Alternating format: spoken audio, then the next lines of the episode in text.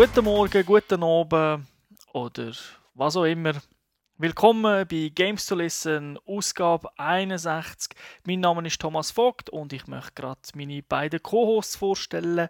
Da wäre zum einen der langjährige Co-Host, der erfahrene, der Experte, der Sklaventreiber, Thomas Seiler Akasäuli. Der, der immer alles besser weiß, alle zusammen.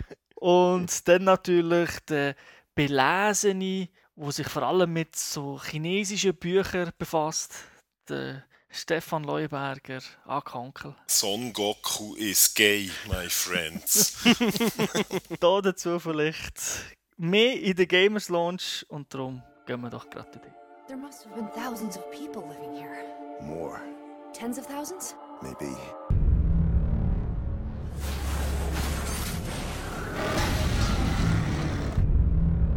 Why did the mechs try to kill us? They were built only for combat. And when the war ended, nobody told them. Is everyone here dead? By the looks of it, they've been dead a long time. I'm gonna die here, aren't I? Just like everyone else. No, you're not. If you die, I die. And I ain't gonna let that happen. Detecting a fault in that mech!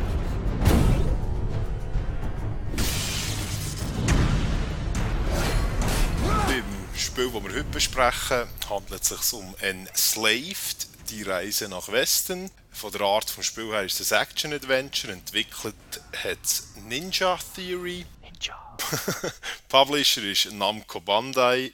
Auf der PS3 und auf der Xbox 360 ist das Spiel am 8. Oktober 2010 rausgekommen und ist für alle laut Peggy ab 16 geeignet. Kurze Hintergrundinformationen zur Entwicklungsfirma.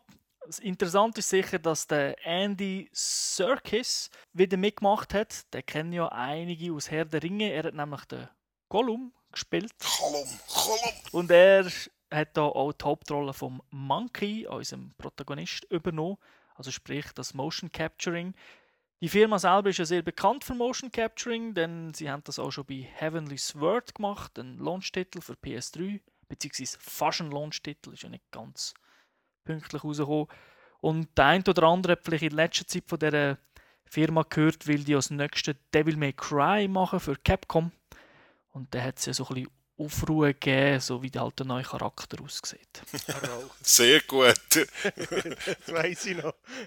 Es gibt schon 4 von 5 Punkten erraucht.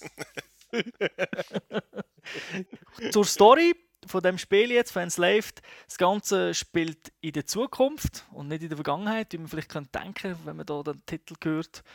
Es sind etwa 150 Jahre vergangen. Die Menschen hatten irgendwie einen Krieg gehabt, also ist fast ausgestorben und es gibt eigentlich nur noch Maschinen, die leben und die Maschinen schauen auch, dass die, also wollen die Menschen eigentlich ausrotten. So Terminator-mässig. Ja, es erinnert wirklich ein an Terminator. Wobei es das Ganze wird auch wieder von einer geheimnisvollen Macht gesteuert, wo man ja nicht weiß, wem sind die Roboter untergeordnet. Wir selber schlüpfen in die Rolle vom Monkey, also sehr cleverer Name. Unser Protagonist ist so ein richtiger Muskelprotz, also halt richtig, ja, sehr viel äh, gut trainieren. Da auch wieder die Ähnlichkeit zu Terminator, zum Arnie.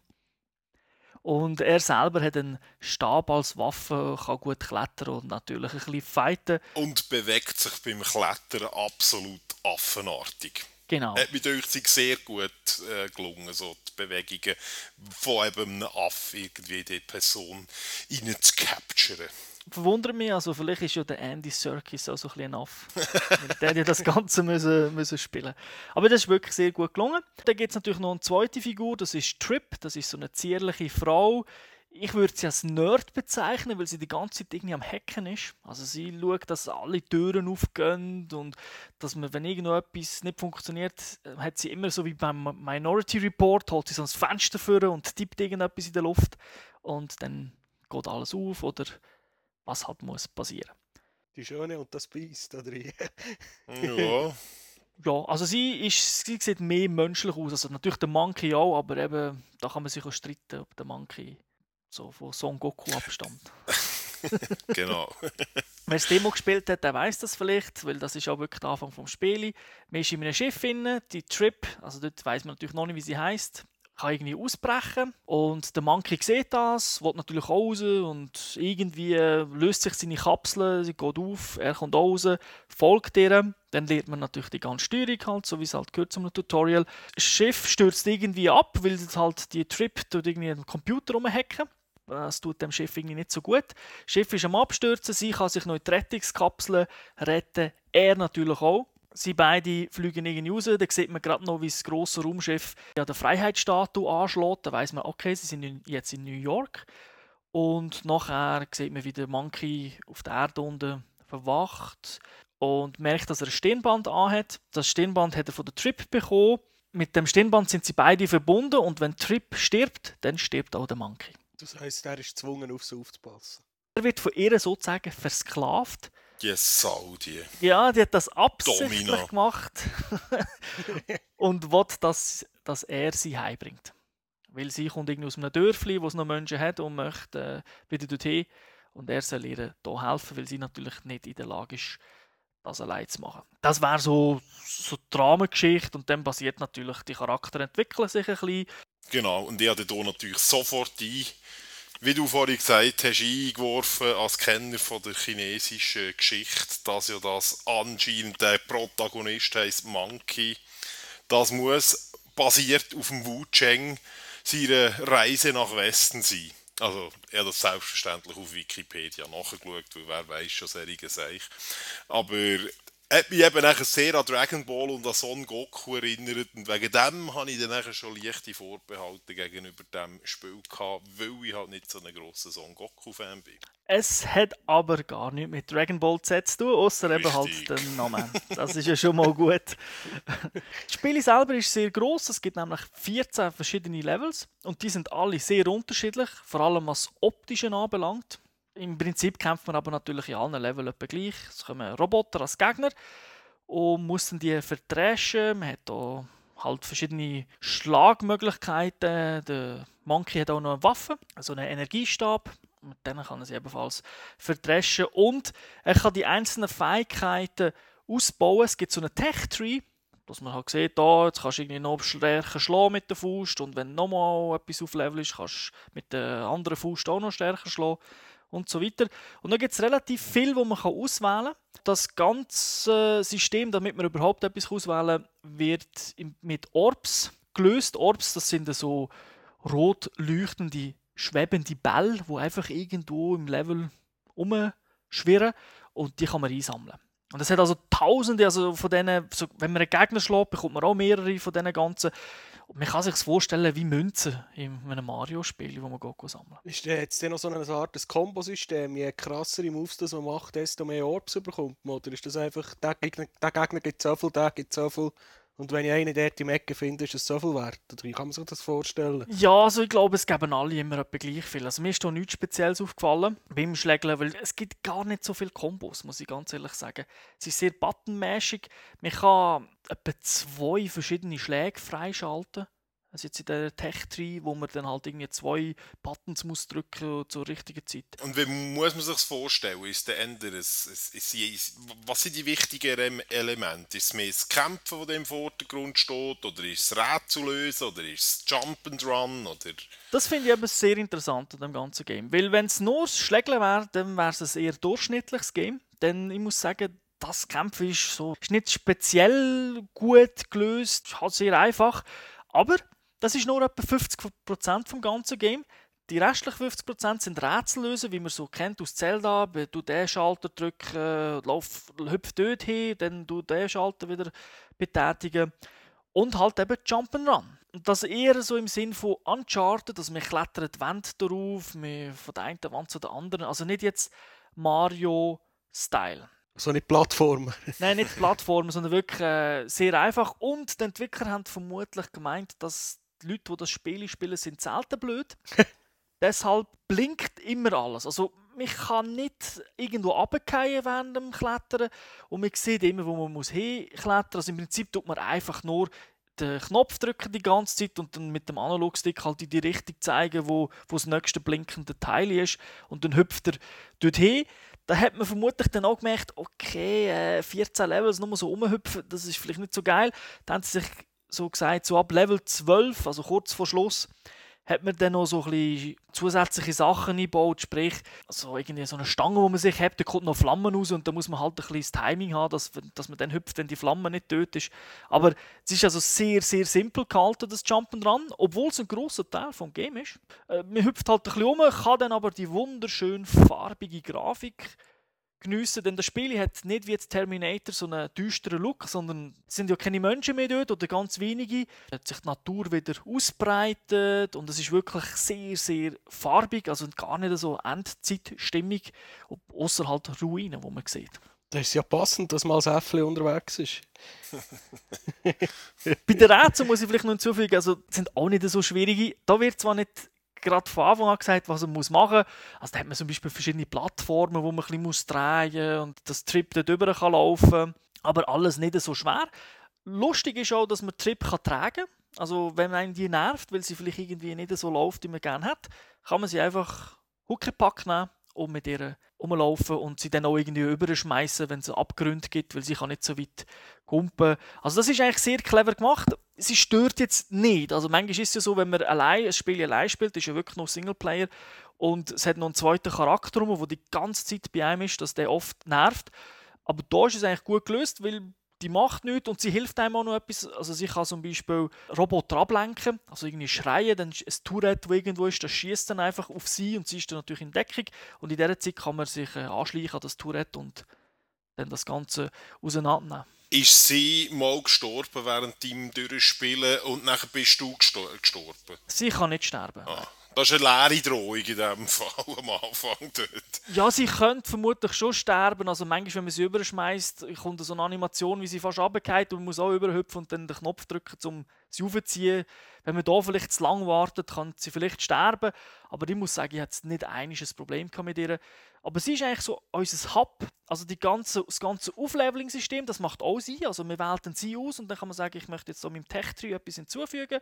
Sie kann einmal wieder Energie geben. Dazu muss man aber sehr nah sein. Also es gibt natürlich auch Energie auf dem Feld, wo man einfach aufsammeln, aber sie kann einmal immer retten. Und eben, sie hat so die verschiedenen Varianten, sie kann säckeln oder halt eben schreien. Mir selber kann auch schreien, also ab und zu muss mehr, man mehr schreien und irgendwie den Gegner ablenken, dass sie irgendwie etwas kann machen kann. Und da kommt etwas Interessantes. Also neben dem 50% Action, den ich gesagt habe, und halt dem Jump'n'Run Puzzle, hat noch einen taktischen Teil. Also vor allem am Anfang muss man viel Kämpfe gar nicht machen, wenn man nicht will. Man hat so wie einen Kreis um jeden Gegner herum. Chip macht da irgendetwas und hat immer so eine Libelle, wo sie zuerst schmeißt. Da sieht man so ein bisschen den Level, da sieht man, wo die Gegner sind. Und dann weiß man, wenn man irgendwie so die, den Kreis, wenn man in den eindringt, dann aktiviert es den Roboter, weil die meisten sind gar nicht aktiv, die schlafen. Das gibt einem die Möglichkeit, dass man sagt, oh, ich schleiche mich da jetzt lieber durch, da gibt es einen anderen Weg und dann muss man gar nicht kämpfen. Das ist aber mir zum Verhängnis geworden, weil ich das eigentlich wirklich fast bis zur Hälfte vom Spiel so gemacht habe und habe gefunden, ja cool, nur wenige Gegner ver verpretscht. Habe dann aber auch meine Fight Skills nicht so aufgelevelt. Und dann in der Mitte vom Spiel wird es dann eigentlich zum ersten Mal kommen wirklich ein Haufen Gegner, wo man nicht ausweichen kann. Also was sehr schlauchmässig ist und es kommen einfach ein Haufen von diesen Robotern. Dort habe ich mich dann genervt, weil ich halt irgendwie das Kämpfen gar nicht zum Griff hatte. Ich habe das zwar gelernt, aber ähm, ja, wenn man es nicht so oft braucht, ist das halt so eine Sache. Du meinst, du bist der sprichwörtliche Italiener gewesen, der mit dem Messer an die Schiesserei geht. ja, weil man kann schießen mit dem Stab und so, aber ich habe natürlich auch nicht viel Schüsse gehabt. Ja, wirklich, auf das habe ich nie so Wert gelegt. Und dort habe ich mit dem ein bisschen, ja, reinfuchsen, aber das ist dann, nach zwei, drei Mal sterben, ist das eigentlich gut gegangen. Aber dann ist eigentlich das Spiel dann auch wirklich sehr einfach gewesen. Es hat ein paar lustige Einlagen, sprich, es gibt Roboter, die kommen und dann, bei denen läuft der Countdown über dem Kopf. Das heißt, wenn man den nicht innerhalb von diesen 20 Sekunden erledigt, holt er Verstärkung. Hat es viele verschiedene Gegnertypen? Ja, es geht. Also, das werden ihr, glaube ich, in den nächsten Podcasts noch viel von mir hören. Aber ich finde, es hat zu wenig. Auch Böss wiederholen sich ein bisschen. Es sind nur vier, fünf Sorten. Also, die sehen natürlich farbig ein bisschen anders aus. Aber im Prinzip, jetzt mit uns sehen alle ein bisschen gleich aus. Es ist aber nicht so schlimm, weil man eben immer wieder durch Rätsel und alles äh, ein bisschen abgelenkt wird. Gut, aber das ist irgendwie ein typisches japanisches Spieldesign, würde ich jetzt einfach so böse sagen. Ist aber von Engländern. Ja, okay. Aber sie nennen ja Ninja, das klingt doch japanisch oder asiatisch, oder? Es ist wirklich, es ist, kommt aus Europa, das Spiel. Okay. Wie lange dauert es, um das durchzuspielen? Das ist sehr lang, habe ich das Gefühl gehabt, zwölf Stunden. Aber mir hat es also sehr gefallen, vor allem so ab der Hälfte, nachdem ich da die eine Kampfszene durchgehabt habe, die mich ein genervt hat, ist es dann eigentlich sehr, äh, sehr cool geworden und etwa zwölf Stunden. Und ist dann auch so, wenn man dann seine Skills gelevelt hat für Schlägeln, dann machen die Gegner eh nichts mehr aus. Also dann kommen nur 5, 6, kein Problem. Und natürlich cool sind die ganz grossen Gegner, wo es dann aber halt leider ab und zu, auf, zumindest auf der PS3, mal ruckelt, aber das sehr, sehr schwach. Ah, dafür hat die Xbox längere Ladezeiten bei den Texturen. Ist halt Unreal Engine. Was ich auch noch muss hervorheben sind Charakter. Also die einzelnen Figuren selber, denke mir jetzt von der Story her nicht so speziell, aber wenn es Nachaufnahmen gegeben hat von den Gesichtern, also die Mimik, ist einmalig. Also das hat wirklich so ausgesehen, wie man es manchmal auf Fotos sieht, wenn sie irgendwelche neue Engines vorstellen und sagen, hey, die Engine kann jetzt unglaublich geile Animationen und das hat wirklich so ausgesehen und das mit der Unreal 3 Engine, also wirklich tiptop und die Mimik ist super gewesen. Die Lippensynchronität hat gestummen bei, auf jetzt auf Englisch. Also das ist wirklich 1A gewesen. Ich muss sagen, das ist ein sehr gutes Spiel, wo, wenn man allein möchte spielen, Multiplayer gibt es nicht. Geht es nicht, nein. Okay. Ich gebe dem Spiel ein 4 von 5. Eben wegen diesen vielen Rätseln, wegen dem guten Mix, wegen dieser schönen Grafik. Wer jetzt halt das neues God of War sucht, der wird enttäuscht sein, weil eben das Kampfsystem ist doch sehr, sehr simpel. Generell ist alles, es wird einem alles gezeigt, es wird immer gesagt, jetzt musst du den Button drücken und so. Es macht trotzdem Spaß. Und es ist sicher weniger brutal als God of War. Man kämpft ja gegen Roboter, also Genau. Blut gibt es in dem Sinn nicht. Ulm. Schauen, dass du nicht umgehst, genau. Ausrutschst auf dem Müll. Ja, nice. Dann würde ich sagen, bis zum nächsten Podcast. Es geht ja normalerweise gar nicht mal eine Woche. Bis dahin wünsche ich allen eine schöne Zeit, viel Spaß beim Zocken. Ciao zusammen. Tschüss zusammen. Wiederhören. Tschüss.